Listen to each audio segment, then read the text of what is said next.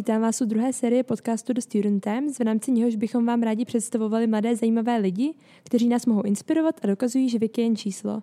Mé jméno je Kristina Šůsová a budu tento podcast uvádět. V druhé epizodě budu mluvit se Sarou Butal, která vystudovala archeologii a antropologii na University of Oxford a nyní se snaží z Prahy udělat Světové centrum umělé inteligence přes projekt Prague AI. Sáro, ahoj. Ahoj, děkuji moc za pozvání, zdravím vás všechny. a, taky my zase začneme těmi warm-up otázkami, takže moje první je, která tři slova se ti jako první vybaví, když se řekne umělá inteligence nebo AI? U, tak počkat. Robot, rychlost a nezávislost. Proč zrovna tyhle tři slova? No, robot, protože si nemůžu pomoct, protože je to krásný, že robot je český slovo, takže to tam musím nějak prostě procpat do té umělé inteligence, eh, aby si to víc jako s tou Českou republikou ve světě spojovali. Eh, ta rychlost, že vlastně kolikrát ta umělá inteligence je jako fantastická, ale není to magie, ale spíš jako fascinujícím způsobem zrychluje věci, kterými už jako děláme manuálně a dává vlastně prostor k tomu, aby jsme ten ušetřený čas využívali na jiné věci, což si myslím, že je jako jedna z nejzajímavějších aspektů umělé inteligence aplikovaný. No a naposled ta nezávislost, nevím, jestli je to úplně jako správný slovo, ale vlastně, že ta umělá inteligence nemá žádný jako bias sám o sobě, ona si nic nemyslí, ona akorát, akorát prostě pracuje s těma vstupníma datama a to je vlastně na tomto nádherný, že ona tě nesoudí, uh, ona nemá jako předsudky, ona to víceméně jenom automatizuje. A to, jako to se mi na ní jako líbí, protože se to potom dá použít víceméně naprosto na cokoliv, když má člověk dobrý data. Takže, takže asi tak. Jak svojí babičce vizituješ, co je umělá inteligence a proč bude v budoucnu důležitá? Proč se tady o ní vlastně bavíme?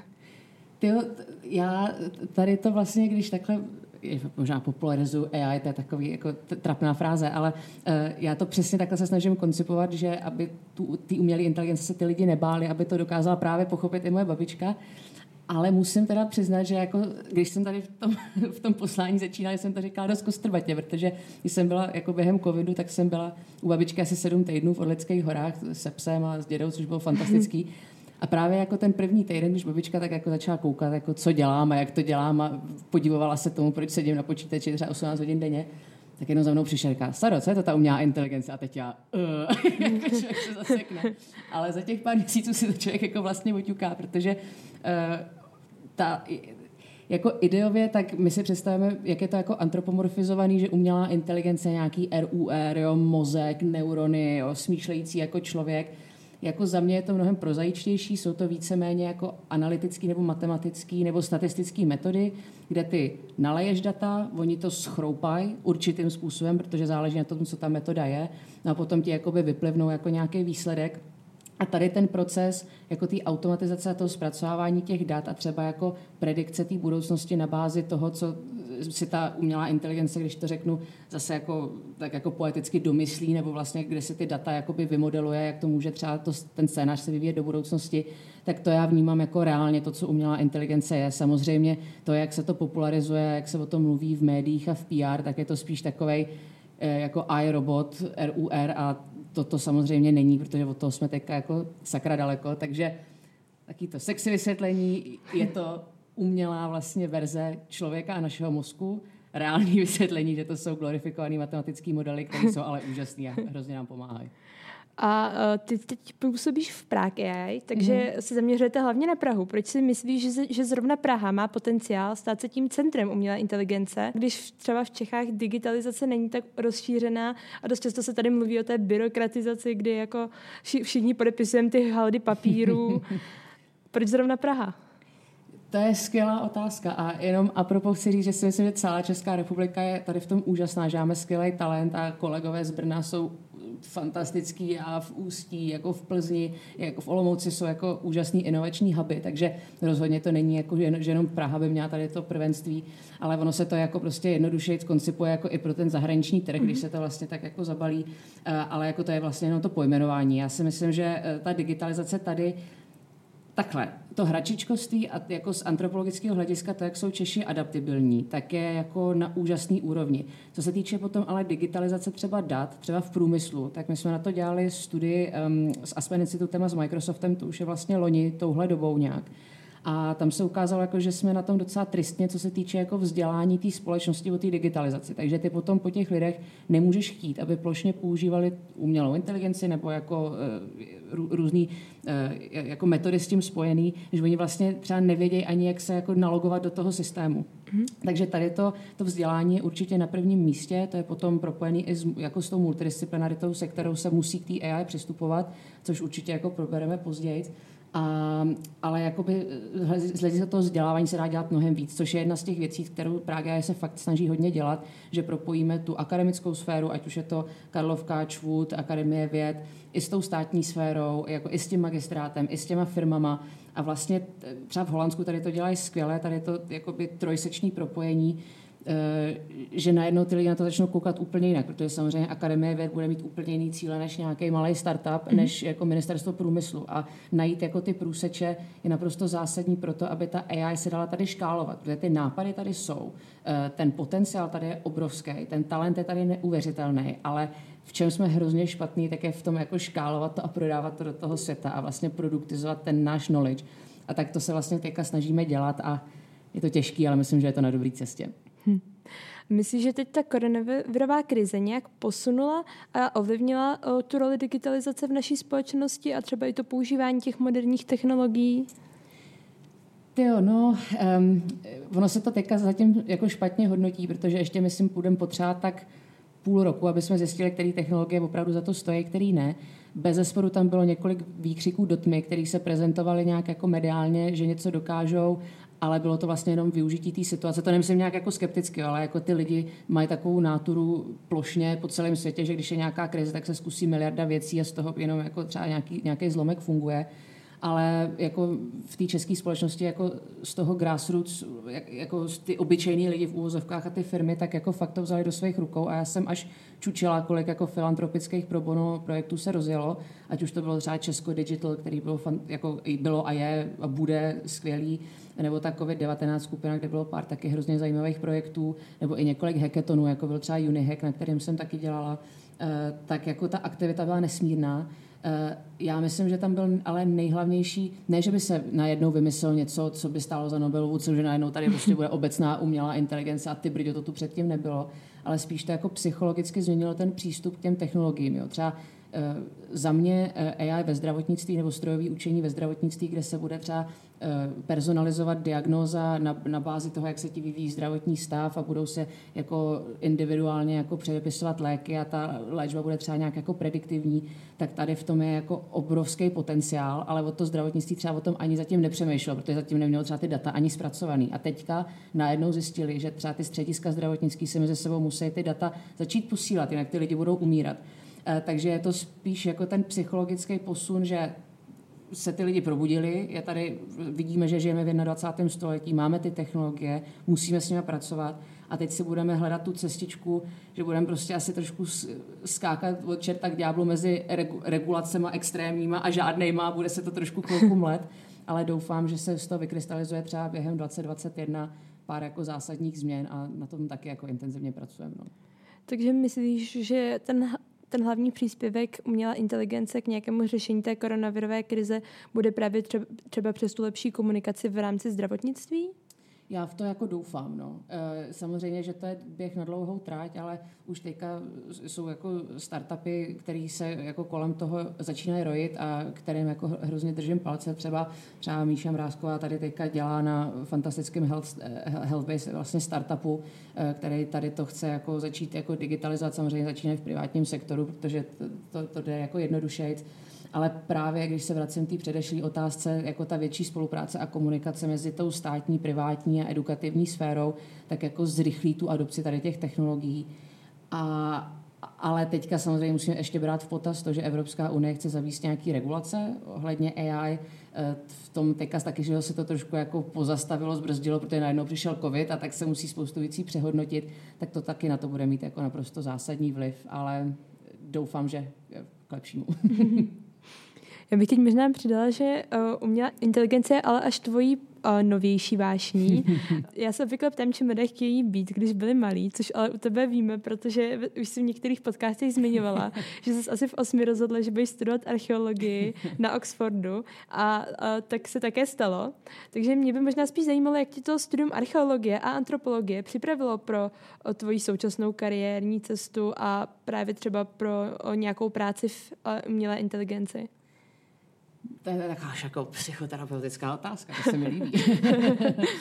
um, no, jako, já si myslím, že jako každý dítě, že jo, prostě tíhne k té archeologii nějak, protože to je tak jako nádherná věc, že jo, ta naše historie, objevovat to, každý má v sobě toho dobrodruha, tak prostě ve mně se to vykrystalizovalo trošku víc, vlastně tím, že otec k tomu měl jako hodně blízko a že jsme chodili spolu kopat do divoký šárky a tak, což bylo hmm. sice ilegální, ale je to v pořádku, to můžu zmínit zpětně, teď už je nemůžu čapnout, ale po 20 letech, ale Um, já vlastně, je to zajímavé, já totiž zpětně zjišťuju, a já to vůbec teďka nechci navázat na nějakou genderovou tématiku, protože tady to jako moc nemám jako ráda, když se to takhle jako kombinuje, ale že vlastně ty holky obecně tak to třeba studovat jako humanitní vědy.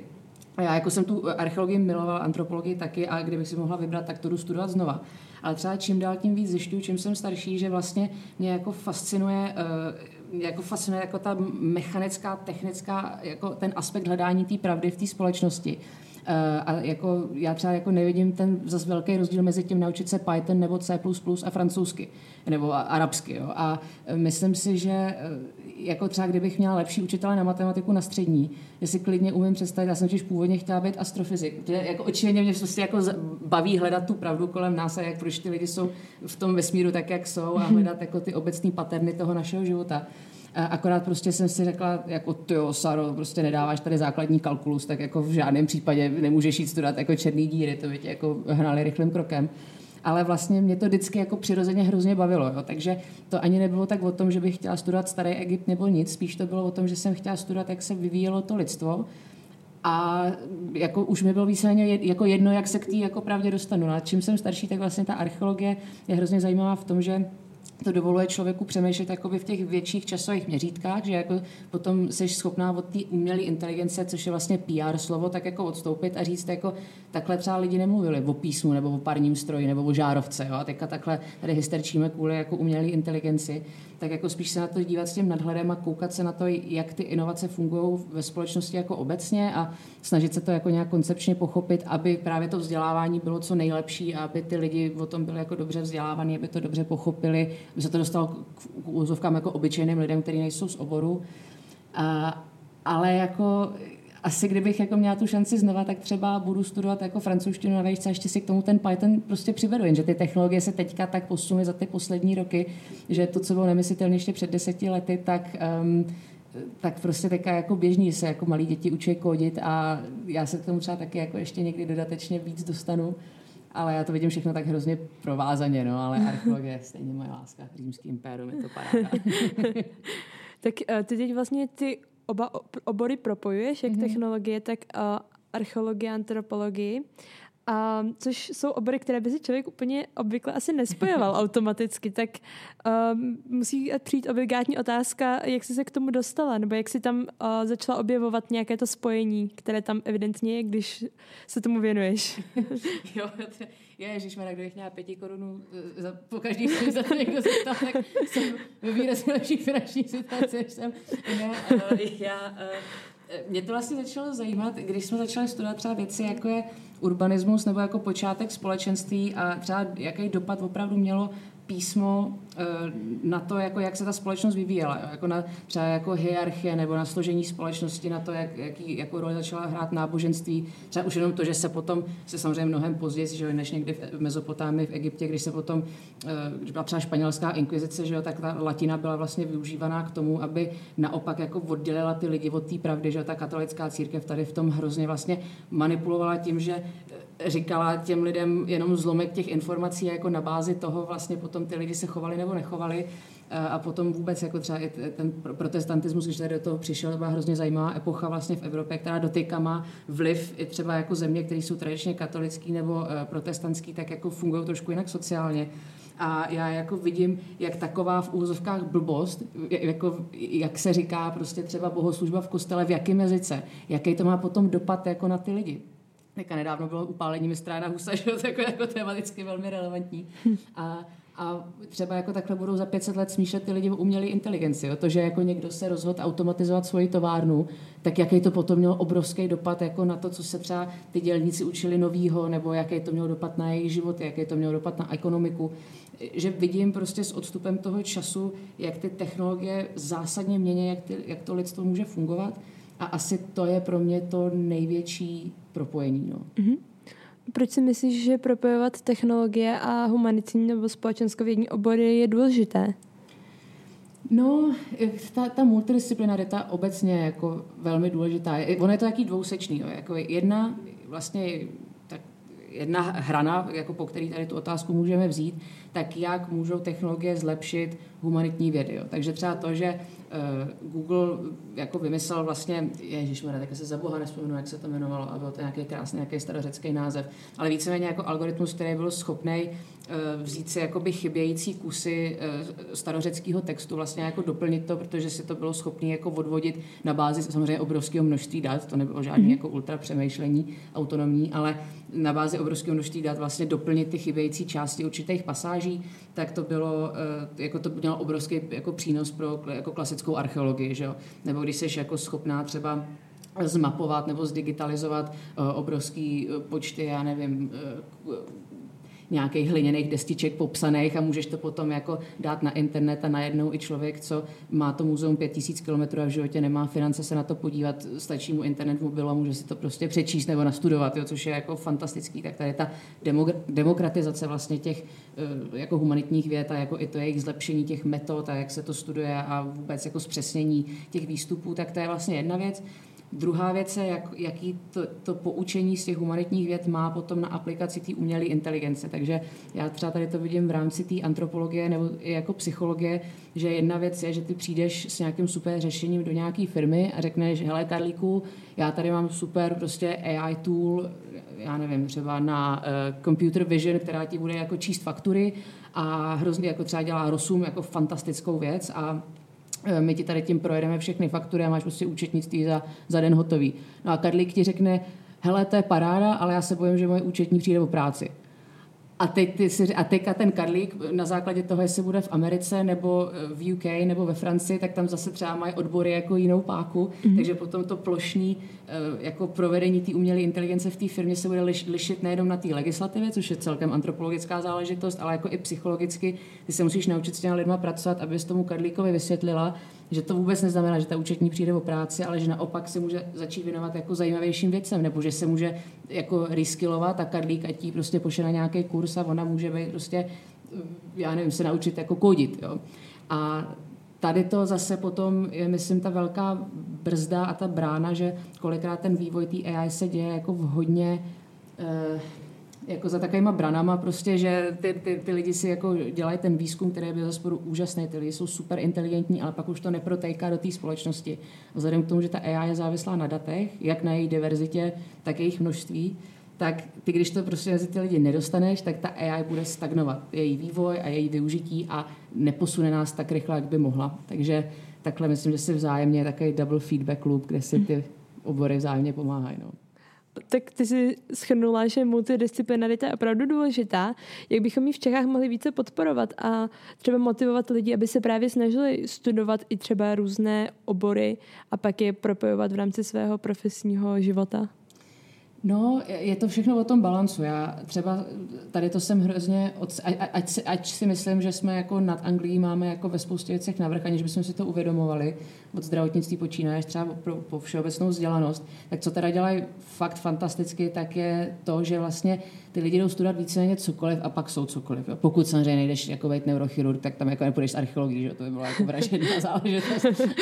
ale, eh, ale třeba jako byl nádherný obor, zase kdybych jako měla prostě tu matematiku na lepší úrovni, tak bych jako tam šla hned, což byla fyzika a filozofie na Oxfordu. Mm-hmm. Bylo fakt nádherný, taky matematika, filozofie se tam studovala, takže se tady to jako aktivně podporovalo. Vlastně já, i když jsem byla té archeologii, antropologii, tak tam jsme dělali všechno od jako eh, té radiouhlíkové metody a jako od fakt jako vědeckých, statistických jako metod eh, nebo jako, jako základů neurologie a jako studium jako lidského mozku až po takový ty jako už divné polohy písácký, jako uh, chápání identity jo, a takový ty, takový ty věci.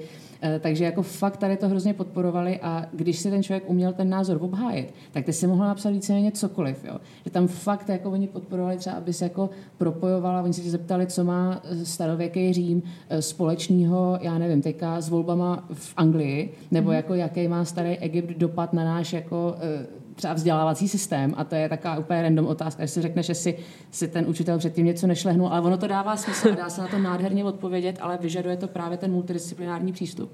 Tady v, jako v Čechách tak je jako to komplikovanější to, že ona je to i taková trošku ta komunistická tradice, že vlastně jdeš vystudovat jako na toho inženýra, zůstaneš inženýrem jo, a jako pro nás jsou ty tituly důležitý, což bez zesporu jako vzdělání je super důležitý. Kdo tady to poslouchá, tak učit se, učit se, učit se, to je jako základ.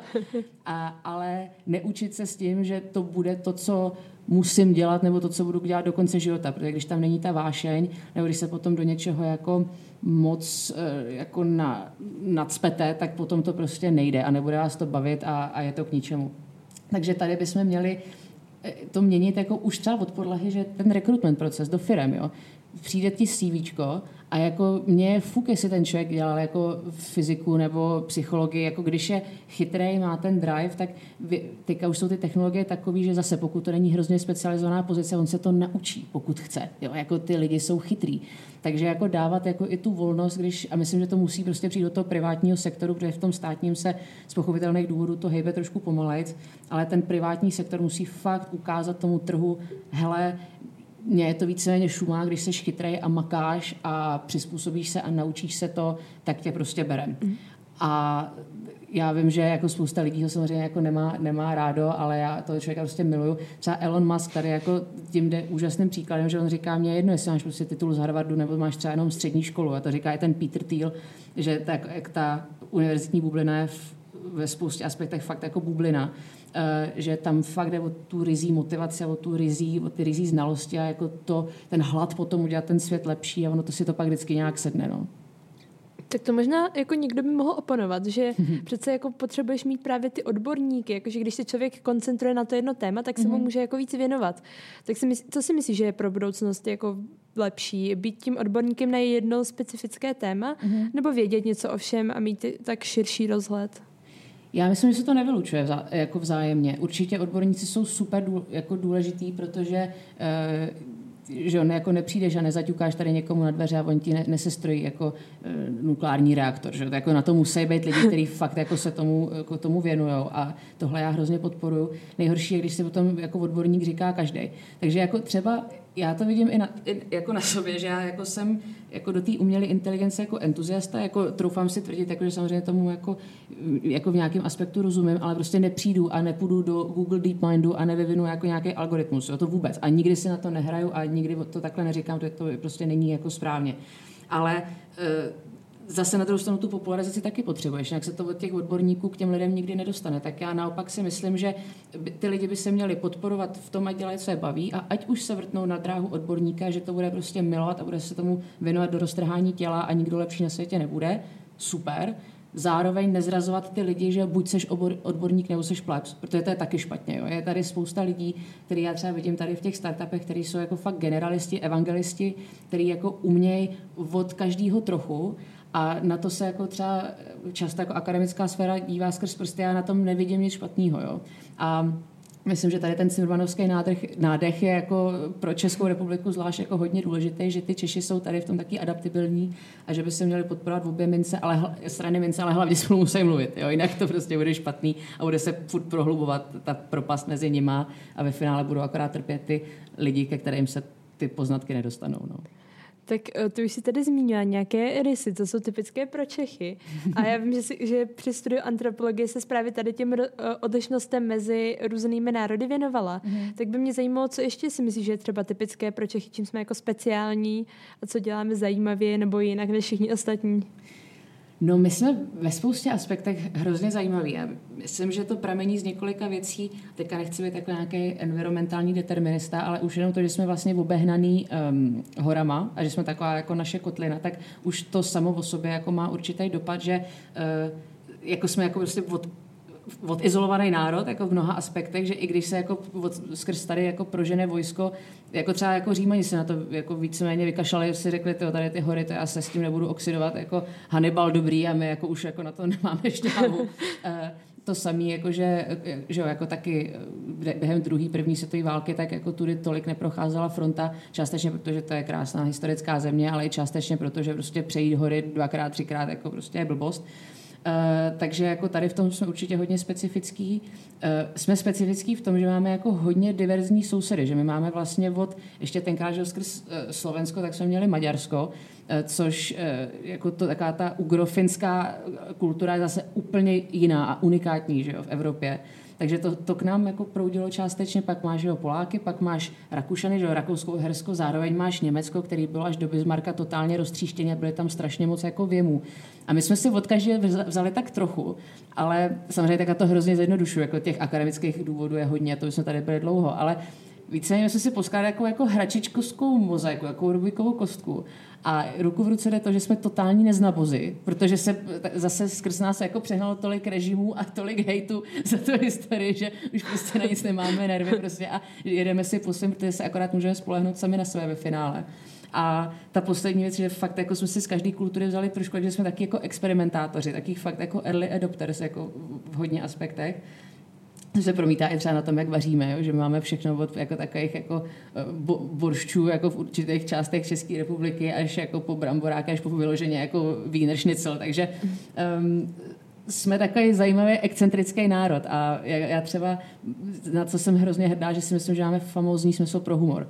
A on to říkal, já jsem to jako zmiňovala, protože jsem na to fakt hrdá, takže to nebude poprvé, co to lidi slyšejí ode mě, ale Michael Palin z Montyho Pythona, tak oni, když mu dávali rytířský řád, tak se ptali na to, kdo má jako nejlepší smysl pro humor a on prostě úplně bez přemýšlení řekl prostě Češi. Jako Češi mají jako fakt fantastický smysl pro humor a to si myslím, že je taková známka toho našeho Eh, takového vykukovství. Jsem na to hrdá, no. Teď se podívíš na vytváření projektu Czech Globo, který by měl spojovat Čechy v zahraničí, takže ty, který, které taky Monty Python ocenil. A uh, taky by měl teda spojovat i, mimo jiné jsem slyšela další příznivce České republiky, nejenom teda Čechy. Mm-hmm. Uh, jaká je vaše vize pro tenhle projekt a chcete třeba vracet české mozky zpátky domů, nebo je chcete podporovat právě venku? To, eh, děkuji za otázku. Já jsem na ten projekt hrozně hrdá a jsem hrozně ráda, že právě ministerstvo zahraničí tady do toho šlo a že bylo otevřený tomu vzít k sobě víceméně jako hackery, jo? protože my jsme jako banda, která se pozná na Unihacku, eh, jako um, takže takový jsme jako prostě týpci, co tam jako vždycky přijde v těch teniskách, ale, ale je to jako hrozně fajn právě tady ta symbioza jako těch extrémních hackerů, co jako jedou někde na, na tom Red Bullu a potom to ministerstvo zahraničí, e, tak, takže to je jako hrozně hezký jako samo o sobě. E, a my to vlastně děláme jako přes léto, že pracujeme tady na tom pilotu, jak vytvořit platformu pro tu českou diasporu, anebo pro příznivce české diaspory po celém světě, protože těch Čechů je po celém světě opravdu hodně, ale buď jako jsou tam jako izolovaný nebo jako necítí, že se chtějí vrátit zpátky z mnoha důvodů, ať už protože um, si nejsou jistý, jestli by tady ta společnost podpořila, nebo jako čistě z finančních důvodů by tady měli desetkrát nižší plat, nebo že už tady nemají rodinu, že naopak tu rodinu mají v zahraničí. Ale my jsme začali rozesílat dotazníky a bylo třeba strašně vtipný, jak ty lidi si ale fakt postesknout. Ten člověk je třeba 20 let ve Švýcarsku a říká, ty mě chybí prostě český sejra nebo český chleba. Jo, prostě to jsou lidi, kteří jsou kapacity v medicíně, v softwarovém inženýrství, všechno a je, jejich první poznámka je, mě prostě chybí ta svíčková. Jo. Je jako hrozně taky až dojemný občas, jak ty lidi si furt jako drží ty kořeny a čím díl v tom zahraničí jsou, tím vlastně víc si uvědomují, že jsou Češi a stejská se jim. Já ještě se musíme jako určitě dohodnout na finální formě, je tam několik jako nápadů, fakt pracujeme na tom usilovně a myslím, že eh, ke konci srpna tam bude fakt jako něco pěkného, ale za mě osobně já ten lidi nechci do ničeho nutit. Jo. V momentě, kdy se začne těm lidem něco diktovat, tak musíš se vrátit zpátky, nebo se na ně začne dělat nějaký jako emoční nátlak, tak ty lidi se zaseknou, nebo to má takový jako dystopický nádech. Já myslím, dát do světa tu zprávu, že jsme otevřený, že chceme ty lidi zpátky, že jim nebudeme házet klacky pod nohy, ale zároveň, hele, jestli jsi prostě v San Francisku a jsi borec, tak super, ale nezapomeň, že tady máš prostě tu českou rodinu, ale prostě jeď, jeď a prostě nakal to tam, bude to fantastický. A myslím, že tady tak, takhle organicky, jak se ukázalo ostatně během toho covidu, tak ty Češi fungují nejlíp jako punkově, prostě jako punkový národ. A tak jako zachovat tady tu punkovost a zároveň jako to nějak centralizovat na té platformě, tak je to work in progress, ale těším se fakt na to, jak se to vyplivne. No. no to já taky budu teda uh, nadšeně sledovat Díky a těším se, co, co z toho ještě vzejde. A ještě na závěr bych uh, měla takovou specifickou otázku, mm-hmm. protože ty jsi takový renesanční člověk a víš o všem všechno jo, to a, uka- a to se ukázalo tady v těch ostatních podcastech, jako je, že tam házíš fakty opravdu z, jako z různých oborů. uh, a ono se říká, že když uh, chceš o někom něco opravdu jako vědět, tak se podívej do jeho knihovničky. No. Tak já bych se ti zeptala, co právě ty třeba v té knihovničce knížce nebo na nějakém nočním stolku máš, a nebo třeba i jako v telefonu, jaké podcasty tam máš ve svojí podcastové knihovničce a tak. Je, tak já začnu toho telefonu, protože já bych mohla říct jako zase dělat nějakého intelektuála, ale já tam jako mám převážně hodně mýmů, ale když řeknu hodně mýmů, tak jako fakt hodně mýmů a chudáci lidi se sledují na sociálních sítích, tak tím jako periodicky trpějí. Já jako jsem taková, že eh, jeden kamarád říkal, že náš obor je obor v zajímavé konverzaci. A tím to tak hasne, jako, že na papkvízech super, ale jako mě prostě hrozně baví objevovat ten set, takže já třeba hrozně jdu takový jako trivia, že to jsou třeba jako i krátký články, protože já ani jako nemám moc čas, bohužel, jako číst jako, eh, jako rozsáhlý nějaký monografie a knihy a tak, i když teďka jako si na to uměle fakt ten čas jako dělám a snažím se velmi vědomě, ale takže třeba jako mental floss, jo, a jako všechno od americké občanské války, nebo takový ty různý trivia history, weird history, jo, nebo jako uh, jaké je nejhlubší bod prostě oceánu a co se tam najde, jo, teďka jako házím naprosto od boku, nebo eh, permafrost na Sibiři a taky prostě random věci prostě čtu a mám otevřeno třeba, já jsem takový periodický záložkovatel, jestli se to dá tak říkat, mám otevřeno na telefonu to vždycky řekne, máte tu už těch 500 prostě záložek, jste si jistá, že jste jako mentálně v pořádku. Já jasně, otevřu si. Takže asi takhle já jako funguju. Co se týče jako mý knihovny jako takový, tak tyjo, teďka jsem to počítala, protože jsem zrovna v procesu stěhování a jako ono je tam nějakých jako pár tisíc knih dohromady bude, jako, co jsme jako, jako rodina jako nazbírala, jako některý jsou už i ve sklepě, tak teďka jsem se tím probírala. No. Ale když jako mám něco vyzdvihnout, tak Hele, Tintin, Asterix a děsivé dějiny, to je prostě základ, to je zase super pilíř. Jako, do každé rodiny. Přesně tak, do každé rodiny nějakého Tintina.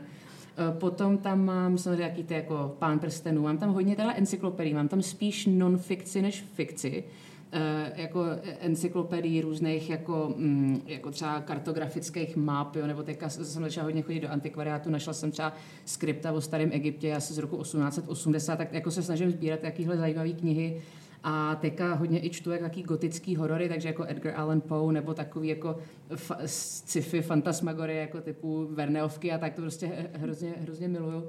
A pak i taky ty klasické věci, jako že si člověk občas jako hrábne do té Odyseje a tak, aby jako si nechal to klasické vzdělání. Takže je to takový, tak jako můj mozek je to takový excentrický mix, no ale hrozně mě to baví. Moc děkuji za takhle otevřenou odpověď. A já bych si posunula teda k té poslední části, která je rozstřel. Takže já teď budu říkat vždycky jako dvě slova a ty si jedno z nich vybereš. Dobře, a není to takový ten jako psychologický rošát test, jako že potom je tady podvedu se mě... zajce nebo Dobrý, my tě pak nebudeme analyzovat. Super, Můžeš si to pak zpětně třeba sama zanalizovat, co to znamenalo. Já maminka je psychoterapeut, tak ona si to poslechne a třeba vydá nějaký, nějaký vyhodnocení. Dobře, tak super, máš to zařízený Paráda, rovnou. a s tím, že prvních pět teda budou takový jako obecnější, to mm-hmm. se mhm. ptáme všech hostů a potom pět máme taky jako přesně pro tebe, takže... Kafe nebo čaj? Čaj. Hory nebo moře? Hory. Knížka nebo film? Knížka. Město nebo venkov? Město. Vánoce nebo Silvestr? Vánoce. Oxford nebo Cambridge? No, Ježiši Kriste, nějaká tam univerzita jako ve východní East Anglia, no Oxford, samozřejmě. Elon Musk nebo Bill Gates? Elon Musk, děkuji. A Londýn nebo Praha? Praha. Laptop nebo telefon? Telefon. Vykopávky nebo, jak si na, na uh, programu uh, žárovky řekla, gaučová archeologie? Gaučová archeologie. Výborně. to se stydím, ty, ale je to tak. tak znovu děkujeme za tu upřímnost. Děkuji. A nakonec bych byla ráda, kdyby si mohla říct nějaké tři hlavní myšlenky, co by si lidi z tohohle podcastu měli odnést. Jo, um, já to předem, než, než to řeknu, tak hrozně děkuji za pozvání, fakt si toho vážím a i si vážím, jak jsi mě přišla podpořit na žárovky, jsi, jsi moc hodná. Um, za mě první věc je opravdu si sednout a zamyslet se na tom, co vás baví. Jo? Ne, co si vaši rodiče myslí, že by vás mělo bavit, nebo ne, co si myslíte, že vám přinese peníze, protože ono je to všechno jinak. Ono, když vás to nebude bavit, tak si tím stejně nevyděláte. Kort jako v téhle době, která se hodně rapidně mění. Takže fakt si promyslet, co vás baví. Když to, co vás baví, třeba neobsahuje jako univerzitní obor, tak to na tu univerzitu nechoďte studovat. To neříká, že chtěla jako zrazovat od studia, ale jako vyberte si tu optimální cestu k tomu štěstí, a teď to nemyslím nějak hypísácky, ale jako prostě tak si založte firmu jo, v 18. Jako nic vám to tomu nebrání. Teďka se dá založit firma prostě během půl hodiny. Takže eh, najít si tu vášeň a jít si za ní, to je první věc.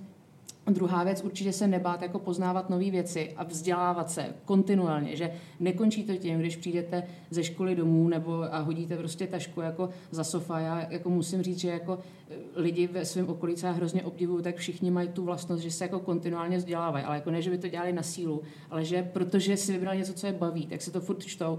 Takže já třeba, když vidím, um, já to třeba jako vidím na sobě, když jako si vidím něco o archeologii, tak to není, ty prdě, jak jsem to studoval, tak asi bych si měla jako udržet nějak ten krok s dobou. Já potom prostě hrábnu, protože bez toho nemůžu vydržet, protože to prostě potřebuju vědět. A uh, teďka jako už není výmluva, jako třeba, já nevím, před 30 lety, tak pokud člověk jako neměl určitý zázemí nebo tak, tak jako se nemohl vzdělávat. Ale teďka prostě každý má ten internet v tom mobilu. Jo. Já, já, to vidím, jako i jezdím na Nový Hrádek za babičkou, tam taky má každý prostě smartphone, internet máte, takže jako ta výmluva není, takže i kdyby to měly být nějaký edukativní hry, nebo to je jedno, ale furt se jako vzdělávat a udržet ten mozek aktivní. No a potom jako poslední věc, jako nenechat se zvyklat těm okolím. Jo. Ono kolikrát já to taky, já jsem teďka začala dostávat svůj první hate na sociálních sítích a jsem na to tak jako to lomeno hrdá, lomeno, jako mě to přijde celkem vtipný, lomeno samozřejmě, jako to, to ego, to člověku trošku jako, jako škrábne, když kor si myslím, že nedělám nic kontroverzního, se snažím jenom pomoct lidem, ale Právě no. Um, jako chce to, jak je to v těch pelíškách, jako vydržaj pianěr, jako prostě fakt to chce, i když jako ten třeba ty výsledky nebudou tomu okolí zřejmý, nebo jako nebudou existovat třeba dalších pět let, no a co, no, tak Ježíš Maria, tak jako můžu udělat nějakou rychlokvašku a bude to ready hned a potom to vyšumí stejně, ale jako nebát se že jako kolikrát děti jsou hnusní ve škole, že šikanujou, nebo uh, že se smějou lidem, kteří se vzdělávají, nebo jako, že říkají, že jsou nějaký hujerovci kašlete na to, protože oni třeba ve finále budou prostě pracovat pro vás. Jo. Takže je to hrozně těžký, já to vím, kolikrát jako taky jsem teďka mentorovala několik studentů, který to jako trápí, který se jako nevědí rady, ale najít tu vnitřní sílu a vydržet. A to zase se vracím k bodu jedna, když budete dělat něco, co vás baví, tak se budete sami sebou mnohem jistější a vydržíte v tom a nenecháte se jako zvyklat lidma, který jako bohužel umějí být zlí, ale jako lidi umějí být jako fakt hodný a obklopit se lidma, který vám jako dodávají to sebevědomí a to si myslím, že jako vám pomůže v tom být tím, čím byste jako měli být. A, prostě ne, a hlavně taky nebát se. No. Moc díky, Sáro, to byl fakt jako pozitivní, krásný závěr. Děkuju. Moc díky, že jsi přijala naše pozvání, že jsi přišla a za všechny tvoje krásné slova, co jsi tady dneska řekla. Moc děkuji, děkuji za super otázky i za ten rozstřel, to jsem se orosila a hrozně děkuji za pozvání, moc si toho vážím. Moc děkujeme. Díky Ahoj. Moc. Ahoj.